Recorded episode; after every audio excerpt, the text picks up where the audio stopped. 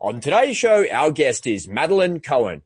Madeline's journey into business began in the early 1990s when she was just 20 years old and dived headfirst into the world of marketing. Over the years, she's developed many skills, had many businesses, but her passion is for sharing the most innovative, conscious communication strategies available. She helps people have that light bulb moment when it comes to leadership, communications, marketing, and business success. Madeline is an author, a keynote speaker, and a sales and communication expert. And she's worked with all sorts of business leaders from government, non-profits, and the private sector, helping them to feel more confident in their abilities as leaders whilst operating at a much higher frequency to advance their careers. If you've ever felt stuck and left wondering about how to get ahead in your career, then listen in as Madeline shares her 25 years of business and mentoring experience. I'm excited she's here, so please help me in welcoming Madeline Cohen.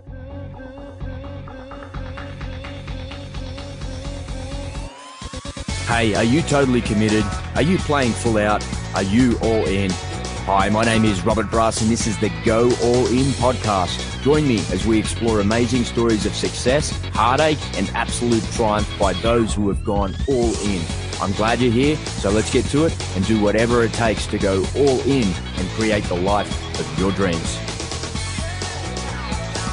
Well, good day, Madeline. Welcome to the Go All In podcast. It's great to have you here, mate. Yeah, it's great to be here, Robert. Thanks so much for inviting me. I'm really excited about sharing some um, interesting content with you today and digging into some good questions. So, all right, I can't wait to go all the way down that rabbit hole with you as well. But before we do any of that, I like to start off all of my shows with a quick little get to know you quiz. It helps kind of warm us up, calms the nerves us a little bit. And if anybody listening at home um, is listening to you, they maybe they'll learn something about you that they don't already know. It's in no particular order. It's pretty random. You ready? Yes, I am. All right. Just tell me the first thing that comes to mind. What's more important, sales or marketing? Marketing. Ah, oh, dividing the audience right from the get go. Do you have a business mentor at the moment? Yes, I do. Nice. Do you prefer coaching or mentoring people yourself? Mentoring. Serious one. Meditation or contemplation? Both. Both. You sitting Both. on the fence? Yeah. Yeah. Nice. Is there a preference? Mm, contemplation is probably where I fill the gaps, but meditation is also really important to me. Very nice. Very nice. Do you prefer the beach or the bush? Beach. What was your first car? A Fiat Regatta with no brakes. I don't think I've ever asked anybody that question and they've said, oh, it's just like, you know, a regular Holden Commodore or something like that. It's always some sort of bomb. it was such a bomb. Why didn't have any brakes? I don't know, but many years later, my sister and I were on a hill somewhere in Sydney and we saw this car come up behind us and we were looking at it and we were going, gee, that looks really familiar, that car. And then we looked at the number plate and we realized that it was the car. No and way. because we were about to go down a hill, we decided to pull over and let it go in front of us because we were like, we were quite concerned that it quite possibly still had really bad brakes. it wasn't the big hill at Balmoral, was it? No, it was another nice large hill. I think it might have been like New South Head Road or something like that. you know, heartbreak, Right out of the way. heartbreak hill from the city to surf, that one. Yeah. Cool, cool. All right. If you had, uh, last question, if you had 10 minutes that you could go back in time and visit anybody in history, you only got 10 minutes, who are you going to visit and what are you going to say? Hmm, I'm going to visit my grandmother. Oh, nice. Yeah. I'm going to visit my grandmother and I'm going to ask her to share more of who she was. I always think that it'd be really interesting to see them as younger people, like in their, in their late teens, early twenties. Just as they've come out of school, they're starting their career, beginning their life. I'm always curious about where it all came from and where it all started. Yeah. I have a feeling with my grandmother that had she been given the opportunities or given herself the opportunities to live more expansively, that her life would have been very different. So there's sort of more the questions that I would ask her. Nice, nice. That'd be interesting to see. Well, thank you so much for sharing all of that with us. Well, Madeline, people come on over to the Go All In podcast to learn more about others that have gone all in. So if you could, could you please share with us your biggest Go All In story or stories and the lessons that you've learned from your commitment to success? Okay, so I think my biggest go all in story is really probably about the creation of my children rather than it being a business thing. Although what I do is I, I work a lot in business, but I also work a lot in metaphor. But I'm the mother of two children. And when my husband and I decided that we wanted to start a family, we found out very quickly within a couple of months that we were not going to be able to have children at all. Right. And um, the reason for that is is because he discovered that for some reason he was entirely infertile, like entirely nothing. And so this came as a massive shock to us. And over the next five years, between when we found out that this was the case and the time that my son was born, I really had to go on a journey where I had to put two things into perspective. One was trust of a medical system. And for somebody who had all expectations of, you know, bringing children into the world being a very natural process, that was my first experience of really having to surrender to that. Having to, you know, undergo a lot of drug therapy as I did because I went through IVF, but we also had a donor. We discovered through the process that I had my own um, fertility issues at the same time. So I went through that entire process and, and what I learned from it was that putting everything out externally was actually not going to be the answer. It was actually just going to create more drama in my life. And so what I did was I became quite resourceful within myself in the process of what I was going through, in making sure that I had the right medical doctors, in, you know, finding a spiritual base for myself that was putting the answers out to the universe for the universe to come back to me and tell me what it was that was my journey into parenthood that made me create different parallels of what it meant to be a parent, that made me spend time with other people's children and actually find joy in that rather than finding pain in that. That actually helped me to reverse engineer things at a very, very acute level, but also at a level that was very much trapped in my heart because it was such an emotional journey. And in fact, during that time, I fell pregnant with my first child and I lost my first child on the very day of 9 11 and I, I, ended up in hospital miscarriaging at about 18 weeks of pregnancy. Um, was probably even closer to 19 weeks, and, and that was a harrowing experience. But through all of it, I learnt resilience. I learnt love. I learnt how to go within. I learnt how to be resourceful. I learnt that everybody else's story was not my story. And in that process, I've ended up creating two absolutely magnificent children who I adore. But when I look at them, I look at the gift that they gave me as a mother before they even came into the world. So that was probably my first experience of going all in. And I think I've paralleled that in various business experiences. But the bringing the children into the world was actually the experience that really set it all off and made me realize how resourceful I could be.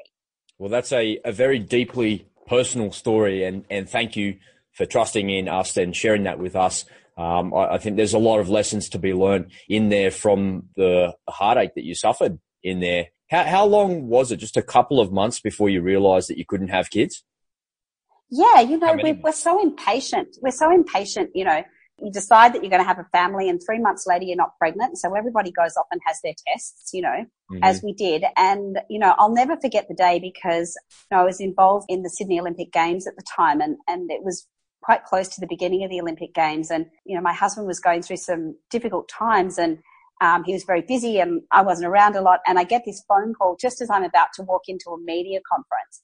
And he, he rings me and he tells me the news that he's, he's had this test and he's, he's found out that he's completely infertile. And, you know, it was like there, it was like someone had died in that moment.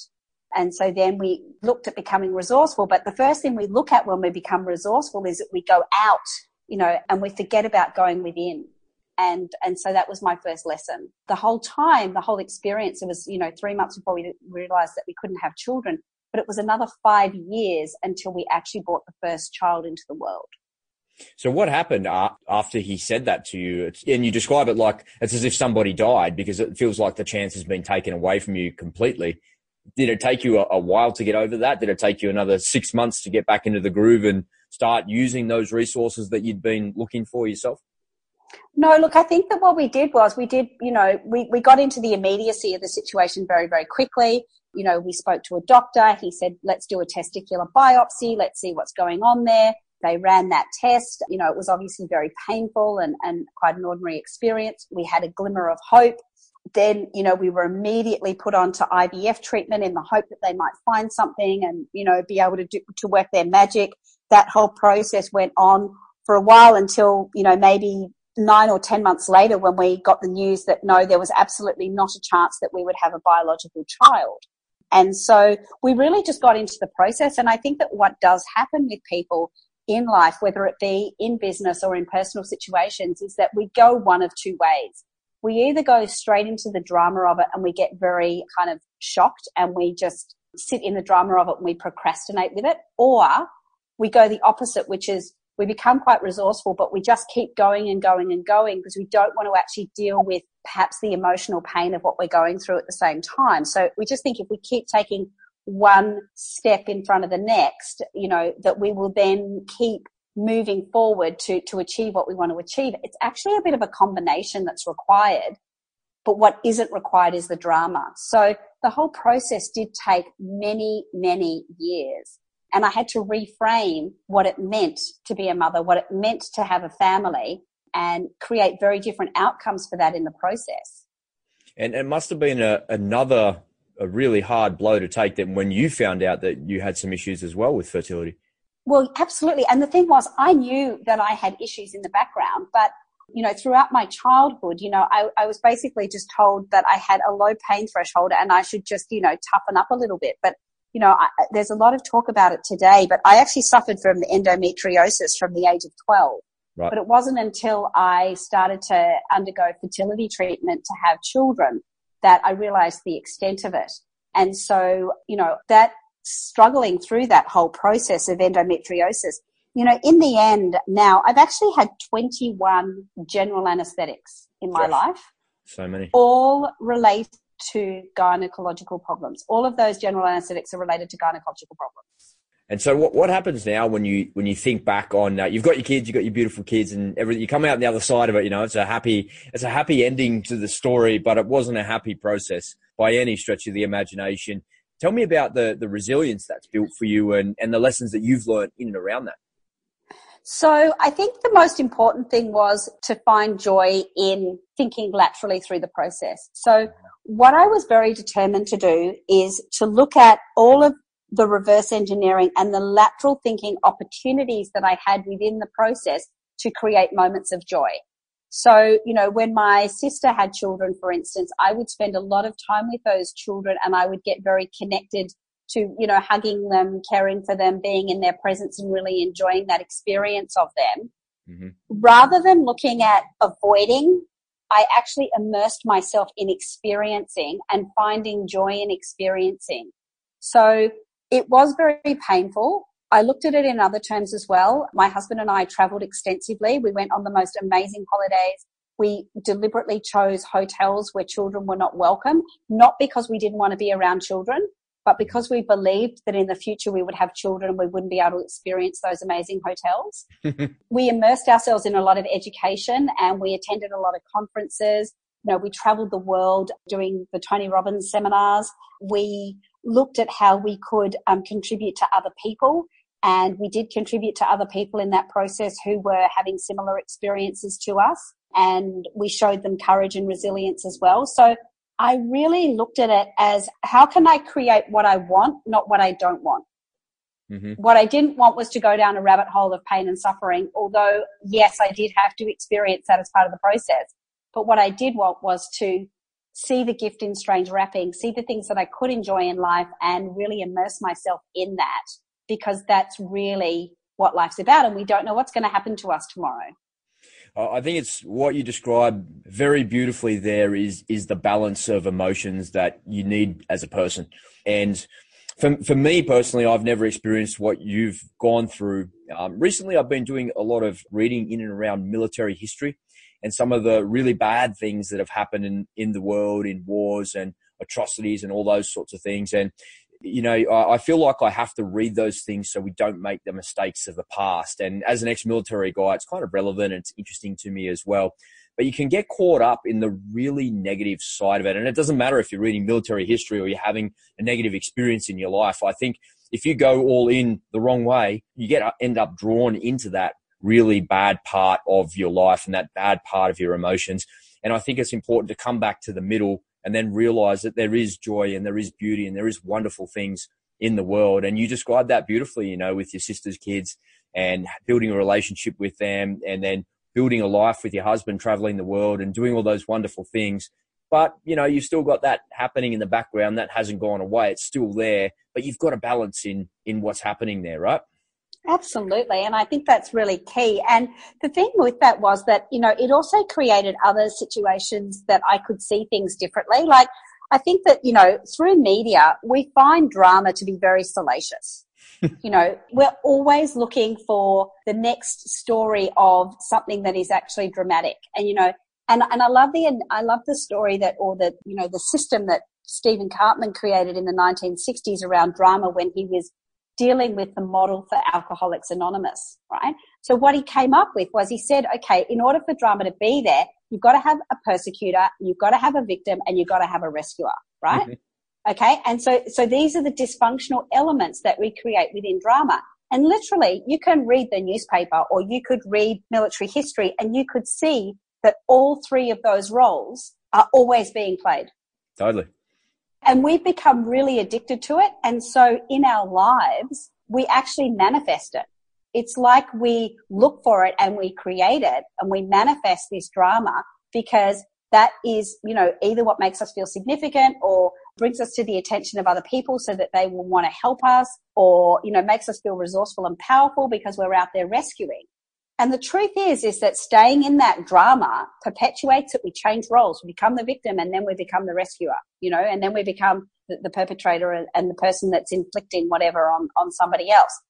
The only way Stephen Karpman worked out that you could get out of this was first of all to become the observer, to actually stand outside and watch it like you're watching a movie and then to become the creator of what you want instead. Mm-hmm. And so what I realized through this whole drama is, is that misery will find misery and if you go out there and you find people who want to share miserable stories with you that reflect your own miserable stories, you can lift the ante on that really high, really quickly. You can. That's very true.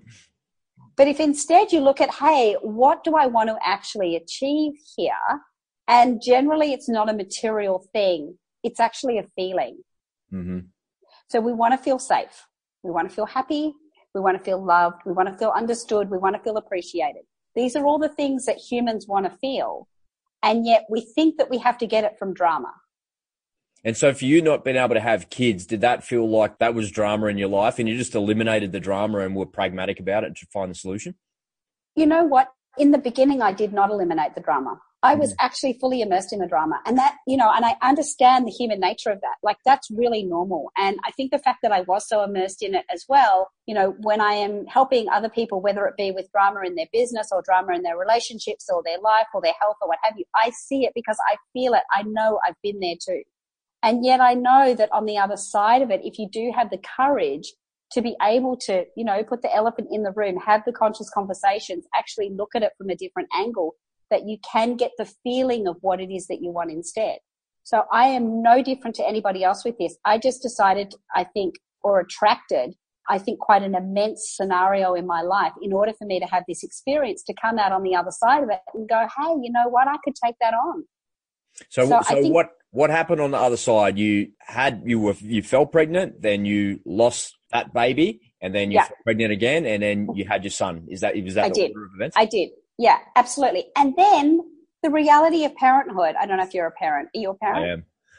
the reality of parenthood is same, same. Okay. So here I was. I had my entirely organized life, my career, you know, business, everything sorted. And the child was going to fit into all of that. Well, yes, really. As Good luck if. with that.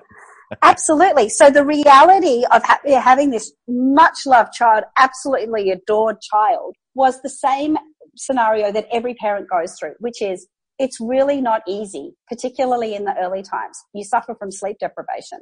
You know, there was something in me that caused me the night before I gave birth to my first child to uh, sign a half a million dollar consulting contract that was in a completely different state.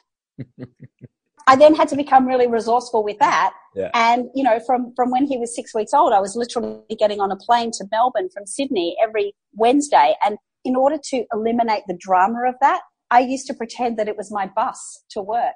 I was going to say, talk about drama. You're introducing it times of a magnitude of 20 there. I did.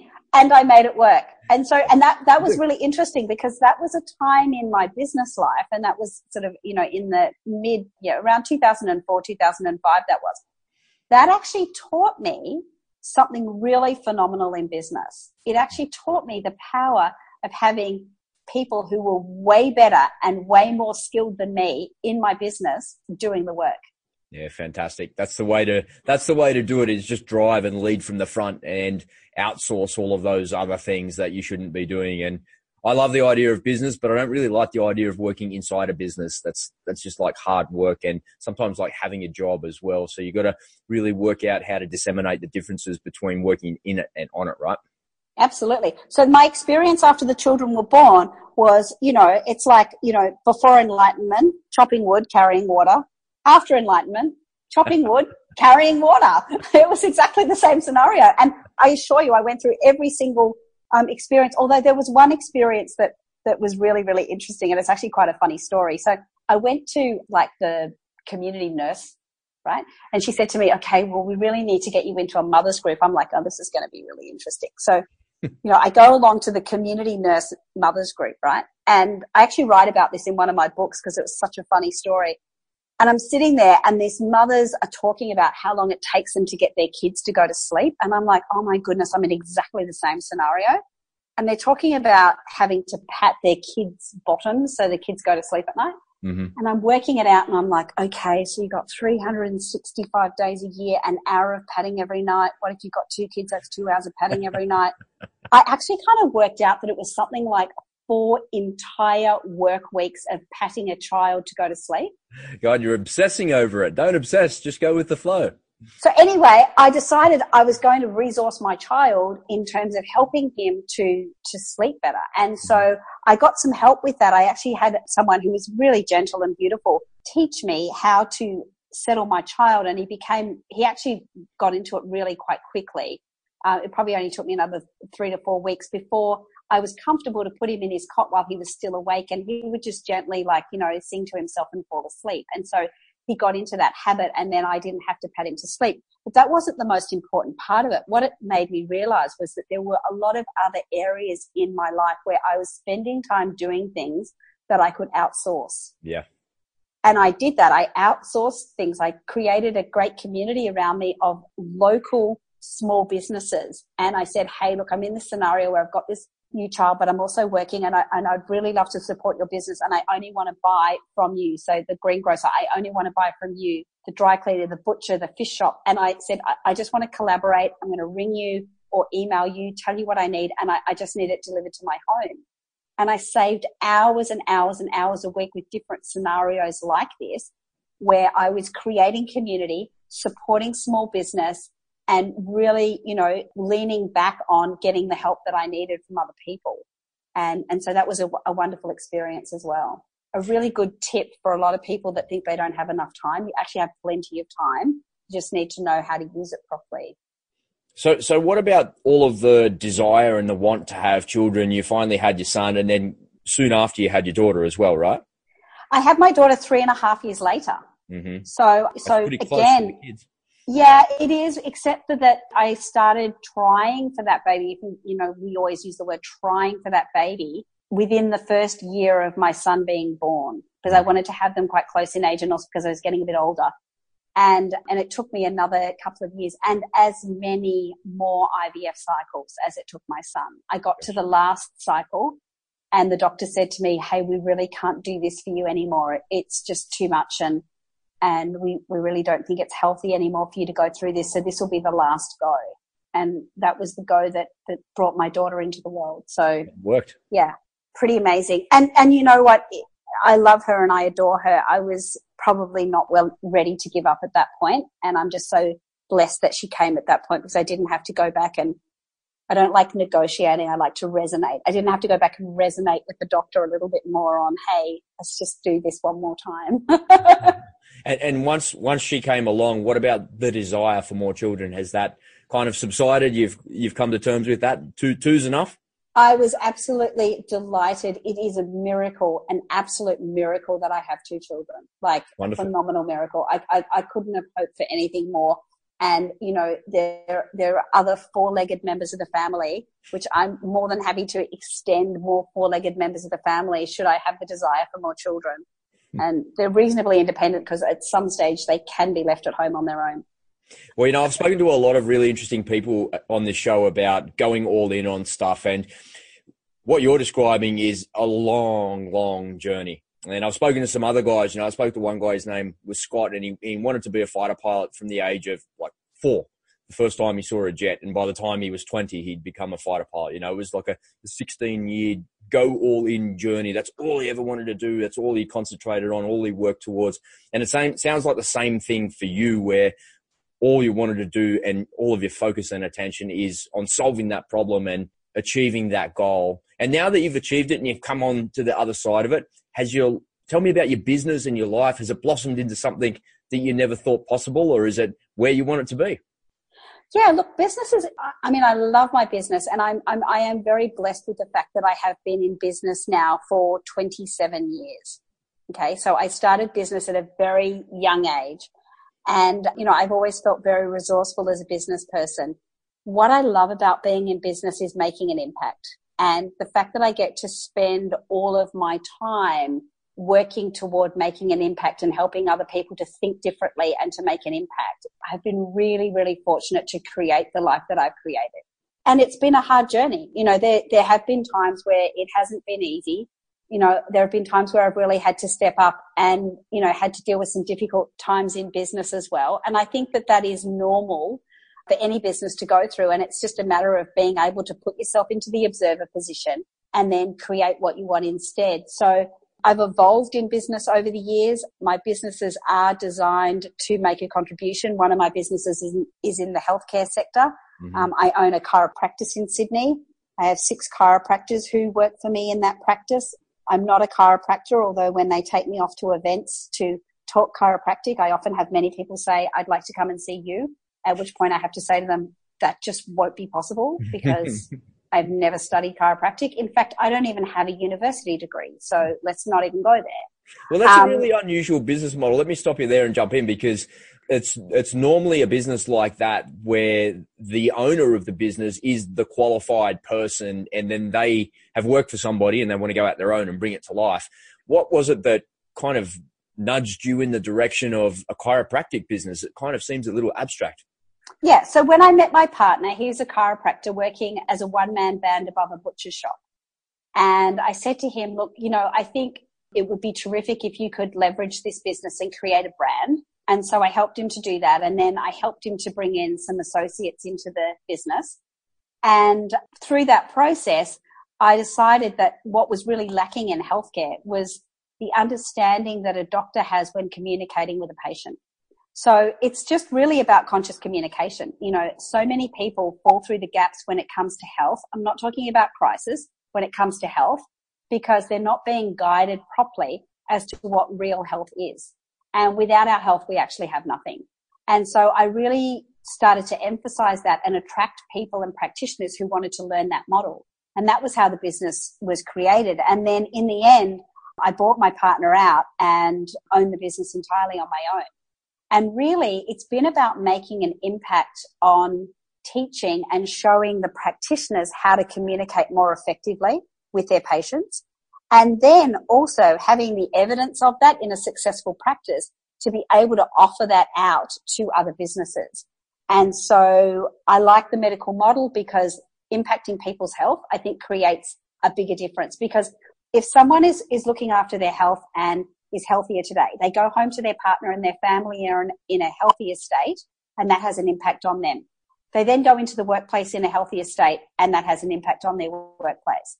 They then talk to their clients and their customers in a healthier state and that also has an impact. They then refrain from road rage on the way home because they're actually in a healthy state and that has an even bigger impact. So I like to do things that create an impact. And for me, it's also about mentorship. Now, for me, a mentor is someone who has walked the steps that they are working with people to walk. So I cannot walk the steps on conscious communication unless I have walked the steps in what I think is probably one of the hardest areas to consciously communicate. And that is to get people to lift their own standards related to their own well-being. Well, how do you how do you help people identify uh, the problem slash opportunity that's there? Is that through conscious communication? Can you can you go into a little bit more on that? When I was researching you before this interview, I saw those two words together a lot. I like the sound of that. It kind of it is self-explanatory. Can you kind of extrapolate that a little bit and, and give it some context in around problems and opportunities for me? Okay. So what I really find with conscious communication is, is that when we change the language that we use within our own heads, within our own self-talk, of which we all have a lot, and how we represent ourselves to the world, we get a different answer. Mm-hmm. Okay. So if you're always coming from the position of something being a problem rather than it being an opportunity or it being a problem but not being a quality problem, you really narrow your thinking. So when we learn how to communicate consciously, the first thing we do is we expand. Okay. Because I'll never forget when I was um, buying a home a few years ago and you know, I was really stretching myself. I was super excited and I was really stretching myself on this particular transaction and investment. And the accountant came back to me one day and he goes, you know what? Uh, there's this, this and this, and I don't think it can be done. And so I acknowledged him and I said, you know, I, I think that's awesome. Like, thank you so much for sharing that. I love the fact that you've come to me with this. I, at the same time, I happened to have been over in America, not even in Australia. So it was like getting messy. I had a power of attorney about to sign documents for me. Mm-hmm. I said, I know it can't be done. And if it could be done, what would it look like? And can I call you back in an hour on that? He goes, okay. So if it could be done, what would it look like? So he rings me back an hour later and he goes, well, it could be done if we do this, this and this. And I was like, oh, okay, that's really cool. That's exactly what we're going to do. And a couple of hours later, it was done. Yeah. So that's what conscious communication is. That's a living example of conscious communication. It's ask a better question. It's yeah, not, oh, what are my limitations here? It's like, whoa, if I could take this to the next level, what would it look like? You know, I just got off a, a mentoring call with one of my clients today who has, you know, been very successful in working in Australia. And I said, you know what? It's, it's time to ask some quality questions in relation to working more globally within this scenario.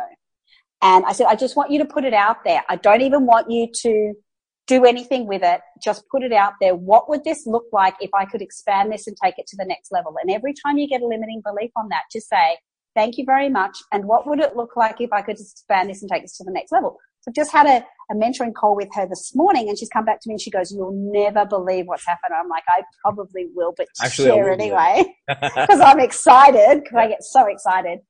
And she said, I got a call from the other side of the world and they've asked me to go over there and, and, and show them what I've been doing here. And she goes, it was like someone through someone through someone is how they got to me. And that just happened on Thursday. Love it. And so we've got to put our little receptor beacons out there because we all have them. You know, we all know what it's like to walk into a room and you can cut the air with a knife. You know, that's just how you feel the energy around you. So if you can transform that into being conscious, asking quality questions and putting it out there in a really expansive way, that's really cool. You, have got to really uh, cute description that I liked a lot. I, I giggled to myself when I when I read it. You said that problems they, they appear as little gifts wrapped in strange like kind of wrapping, right? Yeah. And and problems problems are just opportunities in disguise. Yes. Do you, how do you help people understand that? Because people I know in my in my business in digital marketing, there's always issues. There's always some problem. There's always some something that's not quite right, and people are forever like, "Ah, oh, this is always a problem." But you know, you can't kind of just say to them, "Well, that's an opportunity in disguise." You know, I'm going to get kind of kicked in the in the shin if I say that to somebody. So, how do you help them to understand that you can see the other side of it and you can work through it and make it happen? So the first thing I'll look at with a problem in that scenario is I will ask the person, is it a quality problem? Okay. Because we do have a lot of quality problems that we just consider to be a problem. Okay. Is it a quality problem? Has somebody else solved this problem before you? Mm-hmm. Okay. We, we all love this thing in, in legal terms of like, you know, precedents. Has somebody else solved this problem before you? And, you know, this is where mentorship becomes really important. How could you look to see how somebody else has solved the problem how do you want to feel instead? Because feeling is such a big part of problems. A lot of problems we take on an emotional thing where we might feel victimized or we might feel embarrassed or we might feel marginalized or there's so many feelings that come up around a problem or we, we just might feel fear, you know, or unsafe. So how do you want to feel instead? Okay, let's go into having the feeling first and then we expand ourselves into the problem solving second. So I, in that entire scenario, have not even talked about the problem. I'm just pointing that out in case you didn't notice it. we don't need to talk about the problem because a problem is, sure, it's just another scenario that has come up to be resolved. Most problems actually take us to the next level of where we want to go. When you observe them first and then look at the creator rather than getting into the drama of it, you actually find that you take the charge out of it, the emotional charge out of it. And when the emotional charge is out of it, you can actually resolve it. Mm. You've, you've got some great books on lateral thinking. You've got one, Lateral Thinking for the Entrepreneur and Lateral Thinking in Entrepreneurship. And what you've just described there is an exercise in lateral thinking. And can you get people to do that? Can people develop that habit? Is that a learnt thing or is that something that people have innately in them and other people don't? I actually don't really know the answer to that. I think that thinking laterally is something that I learnt at a very young age, but it could also be something that is just an innate part of me. And what I do know is that I can show people how to think laterally and how to use different strategies at first to think laterally and then it will become something that is a, is more a part of them. And so I think that it's a bit of both, to be honest. I think people have got to want to be open to letting go of the stories that are holding them in place and also to sort of understand different aspects of human behavior in order to be able to think laterally. You know, one of the things that I find when people first start working with lateral thinking is that they need to own their own behavior and they need to also appreciate the behaviors of other people. And so, you know, if you just simply look at reactive behavior as a cry for help, you know, a lot with my clients, someone around them will be reacting to them or there will be a reactive behavior. And I go, Hey, it's a cry for help. What's the cry for help? What do you think they need? Don't be afraid to go to that person and say, Hey, reactive behavior is a cry for help. How can I help you with that? You know, that's just thinking laterally. So you start to create these habits. And these are the habits that I, that I start to create with the clients that I work with and the people that I mentor. So they get to see things differently. A lot of people also project. So they will say, you are something that they are actually missing in themselves. And so to be able to actually turn around and go, mm, hey, you know what? I think that's a projection. They don't have to repeat that back to the person who's speaking to them, but they can at least own their own behaviors and then think around what's happening. So they're not just looking at it from, you know, a straight line perspective is, is if, you know, if someone tells me that, you know, they think that I'm a, you know, a, a complete whatever, something really negative, that I actually have to own that you know, where is that person not in touch with the fact that they're behaving in this very manner right now in front of me? I was just going to say, I think business owners and entrepreneurs, particularly in the modern day, if you were going to start a business today, for instance, in a, in a really commoditized market, irrespective of what business you were going to go into, I think one of the skills that is essential is to be able to think laterally and to be able to think laterally on your feet quickly because we live in a really, really fast world and things happen quickly and things change quickly. And I think also because being in business and being an entrepreneur can be a little bit isolating. It can be quite lonely and often it can be difficult. For me, my experience has been that it's hard sometimes to share the issues that you've got going on in your business or in your personal life with your friends and your family because they're not in the same business as you. They might be in business, but they might not understand the same issues that you have. Particularly for me in a technology business as well, it's almost impossible to have a conversation with somebody unless they have the same sort of business as me, but then they don't want to talk to me because I'm a competitor. Um, so it's very isolating and I learned to think laterally and learned to develop those skills myself because of that isolation. Would you agree with that? Did you, did you experience that isolation in business early on as well? Yeah, I definitely, I definitely can resonate with that. And I also have something to offer with it. So the first thing that I think is really important, particularly if you do feel isolated in business, is um, I like to have a, I call it a cup of tea. I love, I love having a cup of tea with different people. And so I will, you know, find somebody who I've connected with through LinkedIn or whatever who has an interesting business. And, you know, from time to time, and I don't always get that much time to do it, but I will go and have a cup of tea with somebody that I don't know. And, and I like to do that because I find that, you know, we just learn. It's just nice. And you know what? I'm always having a cup of tea, so I may as well have it with somebody. you know, and, and we've got so many lovely coffee shops in Sydney, so we may as well go out and explore them. So that's one thing that I do. And the other thing that um, I also wanted to share is is that No, one thing I find in business is that we do think a lot in terms of competition. And I like to reframe that. I like to give it a slightly different angle because if you're in business where your real focus in business is to make an impact and to solve a problem, you actually realize that there's very little competition. Mm-hmm. Because most people go into business to make money. And this is where I think business is changing significantly at the moment is that when you change how you look at your business in terms of how can I make an impact and how can I solve a problem, you find that a lot of businesses that you think are competition are actually not competition at all. Mm-hmm. So I think that's a different way of looking at it. I love working with my clients on that scenario because um, it really expands them beyond what their business is. I mean, I had a scenario recently where um, a chiropractor just up the road from us, you know, poor guy, young guy, he actually ended up having, you know, a heart attack or something close to a heart attack. And he was off work for quite a while. And so what happened was in the first couple of weeks after he had had this episode and was in hospital and literally had to close down his little business, we started getting all these patients ringing us and they said that they were his patients. And I was like, mm-hmm. oh, this is really weird.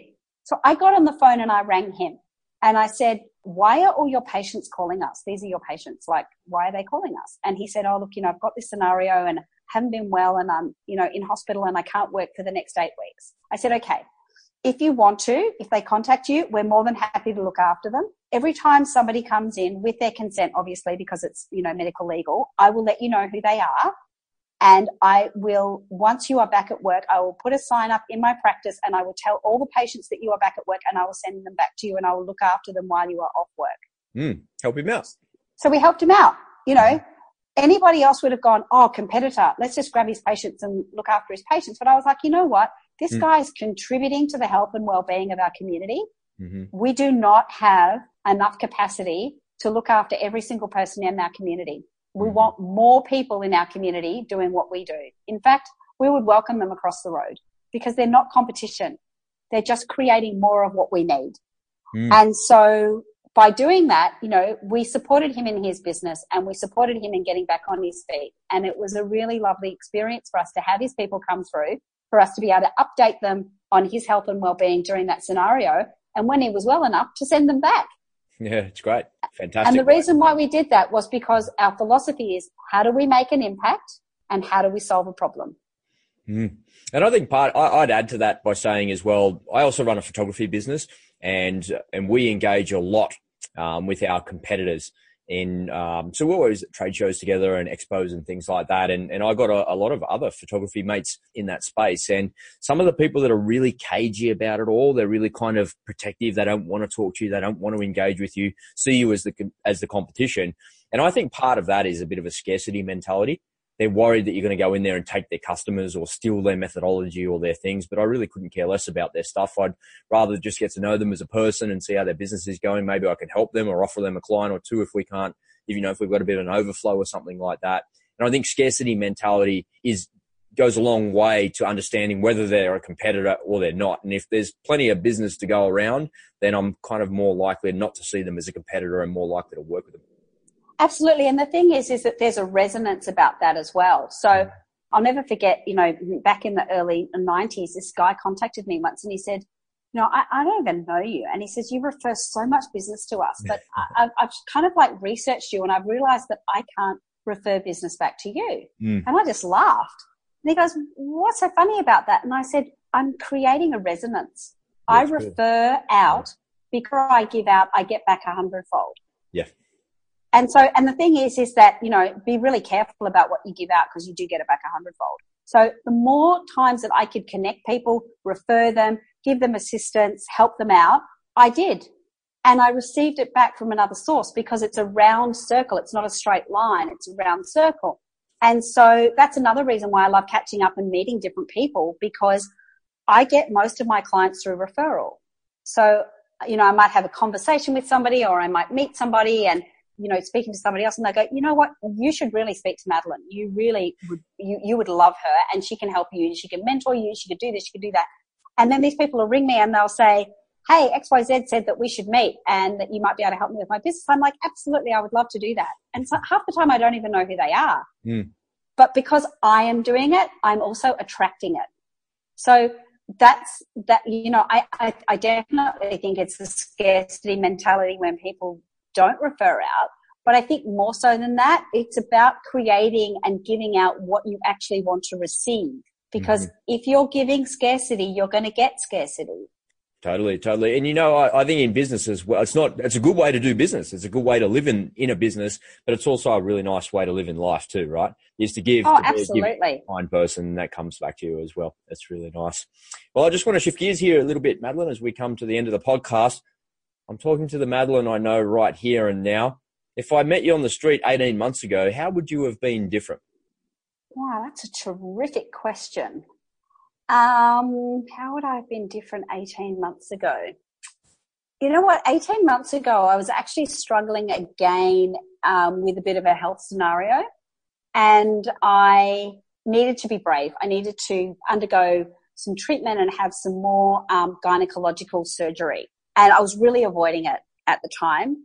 And I didn't realize how much it was holding me back because I was busy and I, and I really was like, you know, I, I, yeah, I'll face it. I'll get to it. I'll get to it. So I felt like, you know, I feel like there's a bit of a continuum where, you know, we go through these processes where we want to get from A to B, but we don't realize that there are certain other things that may not seem related that need to be dealt with first. And so 18 months ago, um, you know, I, I, really would love to have been traveling more and on stage a bit more, speaking at more conferences, my health was actually holding me back at that point and I didn't realize to the extent that that was actually affecting me. And so I went and had the surgery and basically, you know, how I felt changed enormously because it was, it was really necessary surgery. And as a consequence of that, I was able to move through all this stuff that, that I thought was, you know, me just not working hard enough. So sometimes when we think we're not working hard enough, there's actually something else at play that needs to be resolved first. And once you step into the courage to resolve that one thing first, whether it be health, relationship, business, doesn't matter what it is, mm. all of a sudden it's like the floodgates open and everything else gets freed up. Very nice. So that would be the 18 month ago scenario. So where are we going on the other end of that spectrum? What are you working on now and where are you going to end up in the next 18 months? So I'm really expanding right now in terms of my business. You know, I love doing the mentoring work that I do. In the next 18 months, I want to, and I'm going to contribute more in a space of communicating with wider audiences, offer myself to be able to contribute more at more conferences and, and speak to more people through that. I'm going to be offering more of my programs for people to just download and, and listen to in their own private space for them to be able to understand a different way of thinking and to communicate more consciously. Very so nice. what I'm going to be doing is being more accessible to more people and, and obviously still looking after my mentoring clients and more of them because I, I need and would love to have more of those because they just are so bright in my life and I love that. So, so that's really where I'm heading, giving more of myself to more people through creating more opportunities that are accessible all over the world.